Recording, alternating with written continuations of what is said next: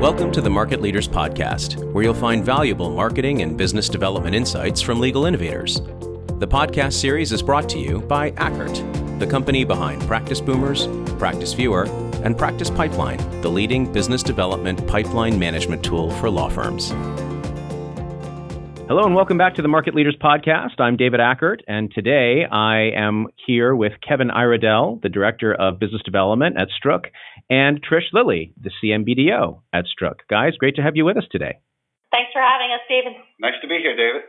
Very good. So, the full name of your firm is Stroock and Stroock and Lavan. We're going to call it Stroock just to keep it uh, keep things brief today. Uh, and uh, we're here to talk a little bit about leadership. It's an exciting episode for us because we have the two of you in one interview. So typically we have an interview where it's more one on one. How appropriate that we would have two of the leaders in the marketing and business development team at Stroock here in the same interview to talk about leaders. How do we create leaders on a team and ultimately lead them to success? As a relatively seasoned leader, I'll defer to Kevin and let him start. Thank you, Trish, and thank you, David. If we just take a step back, I think one of the things that I've noticed about successful teams and successful marketing and business development departments is the amount of leaders that come out of those departments. So you think about a firm that is doing well and that is visible in the market and everybody's talking about. And then you start to see folks from that team either being promoted within or moving to other leadership positions at different firms. And that got us thinking about, well, what, what makes a good leader?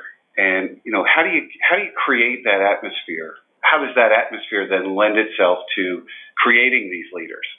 There's two elements to this, I think, that are important. So there's one, how do you become a leader. You know, if you're someone who's just inherited a director role or or C level role, how do you lead a team? And then the other aspect, the other side of that coin is how do you instill or foster or cultivate leadership among your team members?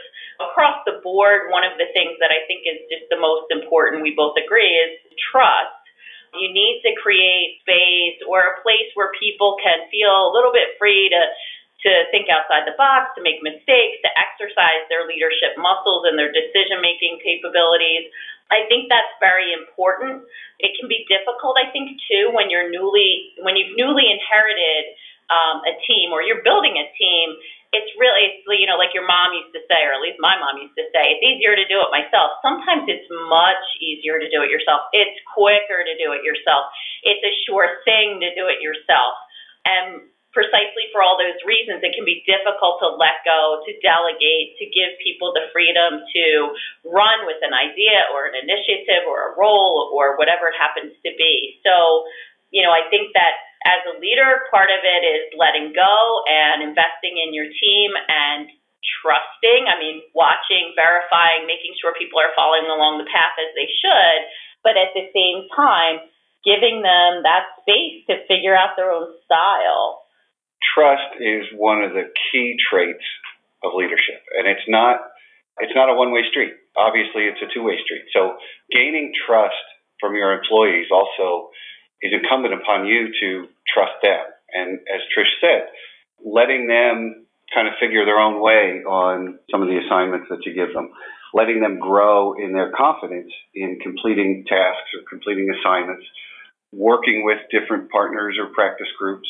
giving them that leeway to kind of figure their own way and come back with the results to you, that builds trust on both sides. You get much better results in the end.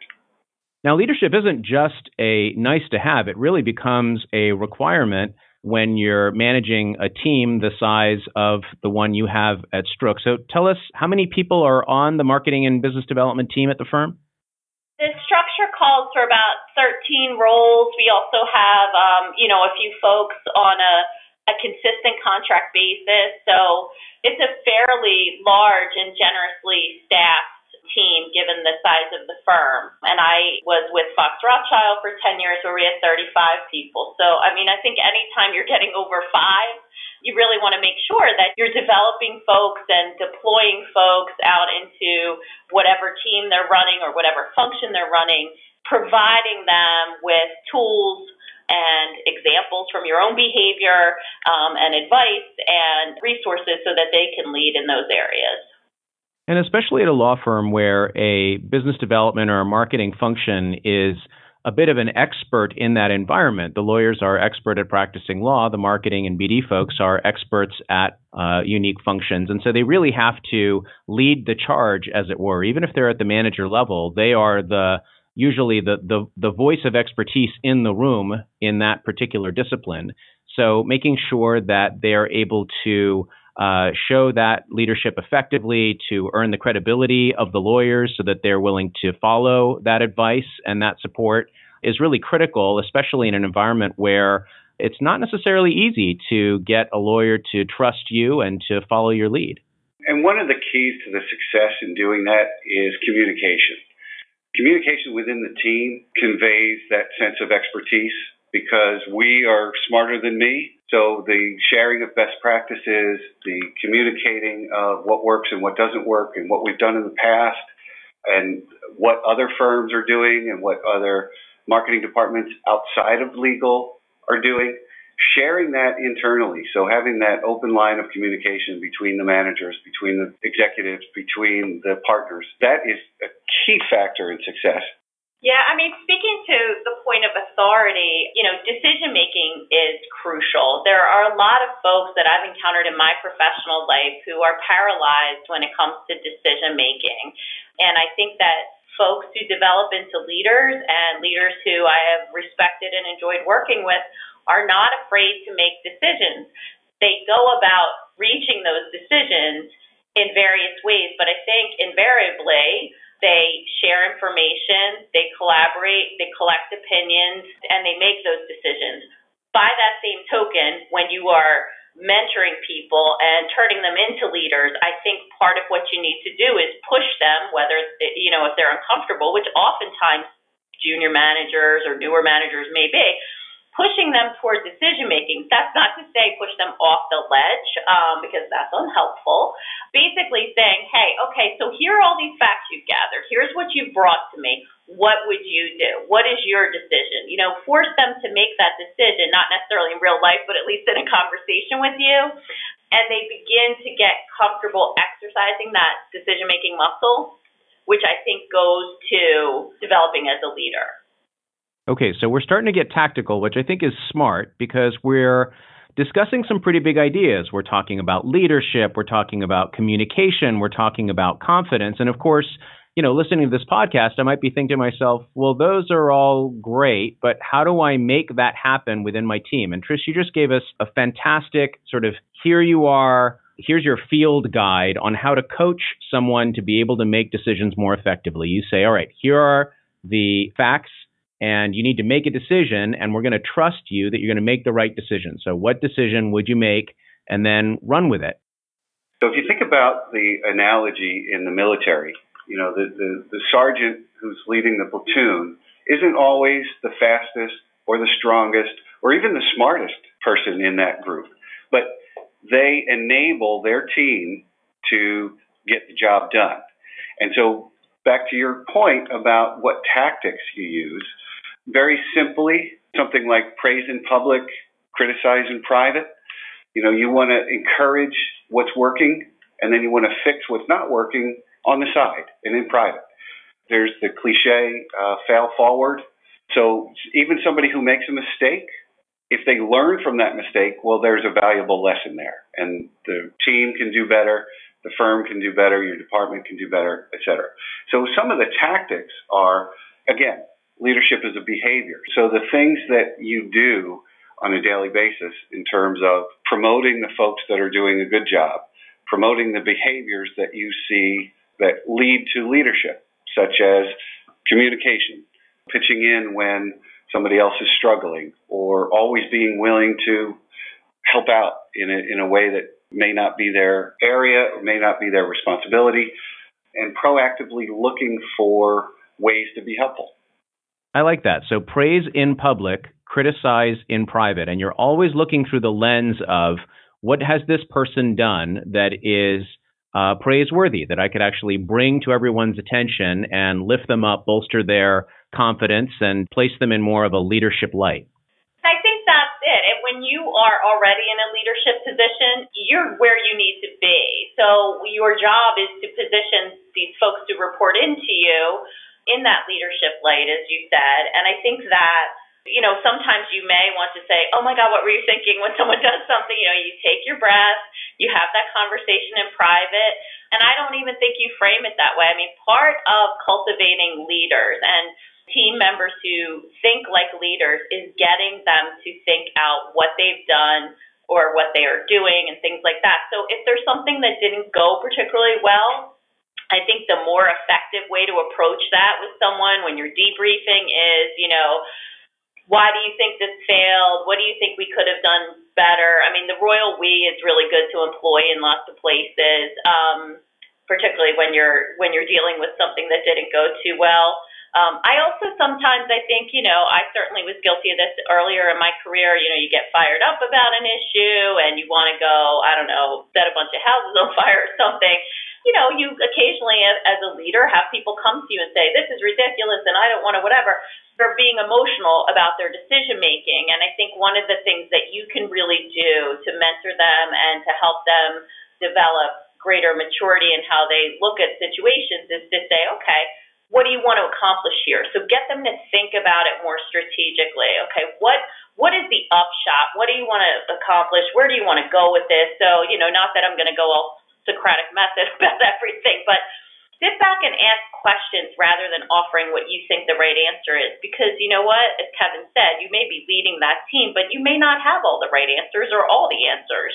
Let your burgeoning leaders think these things out themselves, and that cognitive process is going to make where they come out a lot more meaningful and it's going to resonate more in the long term with them.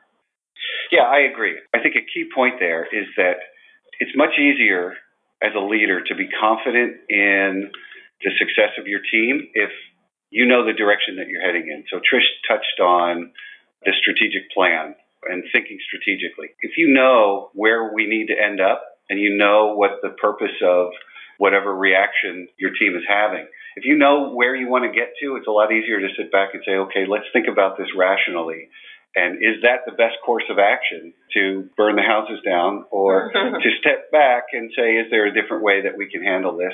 Because we're both heading towards the same outcome, hopefully. It may be the best course of action, the first thing that they suggested, but you want to make sure that they're thinking about it comprehensively and you want them to begin engaging in this assessment all the time of, you know, what's the best way to approach things. Um, and then when they do well and lovely feedback comes in, don't take the credit for it. You know, you can always bask in the limelight and let them have their moment in the sun. You just look good when you're when you're hanging on the sideline and your folks have performed well. I want to change gears a little bit here. We're talking so much about communication, and I think that it is a key component in managing people effectively. And so often we find ourselves in cultures, I think especially in, in many law firms, where no news is good news, right? I mean, if you get called into your superior's office, it's usually a bad thing. So, how do we find opportunities to praise people's strengths, whether it's in public or in private, when they're already performing pretty well and we haven't been blown away recently? So, I think it goes back to the behavior of being a leader. And I think that regular, open, and candid conversations on a regular basis is key to that. Because no one should ever be surprised when you have that call to come into my office. If you're constantly reaffirming what they're doing right and trying to correct things that might not be going in the same direction that you'd like them to be going, they shouldn't be surprised. And again, it goes back to building their confidence and building their abilities. I think that that Open communication, constant communication is extremely important. And let's face it, we're in marketing and business development. Uh, communication is what we do. So if we can't openly and candidly communicate with our team, then there's probably something else wrong. The more that you're talking to them, the easier it is to have difficult conversations. Those conversations aren't that tough because you're not just having them two or three or even one time a year, right? You're consistently giving feedback to them. That behavior in particular, that open and candid communications with your employees, that's making you a better leader. And it's showing them the example that difficult conversations don't have to be that difficult. They don't have to be just once a year when review time is up. It builds your skills, it reinforces that behavior, and it shows a great example. Yeah, well said. I want to call out a couple of takeaways here that I think are worth repeating. Kevin, you talked about increasing the frequency of candid conversation. So I think that starts with some of that self awareness that you alluded to, Trish, where, you know, take a look at your leadership style. If you're not someone who tends to give a lot of positive reinforcement, you mostly give critical feedback, maybe it's time to balance that out. But either way, look at how frequently you are in communication with your team and make sure that you're elevating the frequency of communication. Trish, you talked about the idea of coaching people in making decisions by laying out a fact pattern and saying, so what decision would you make here? How, how would you navigate this? And giving them kind of a safe environment in which to do that.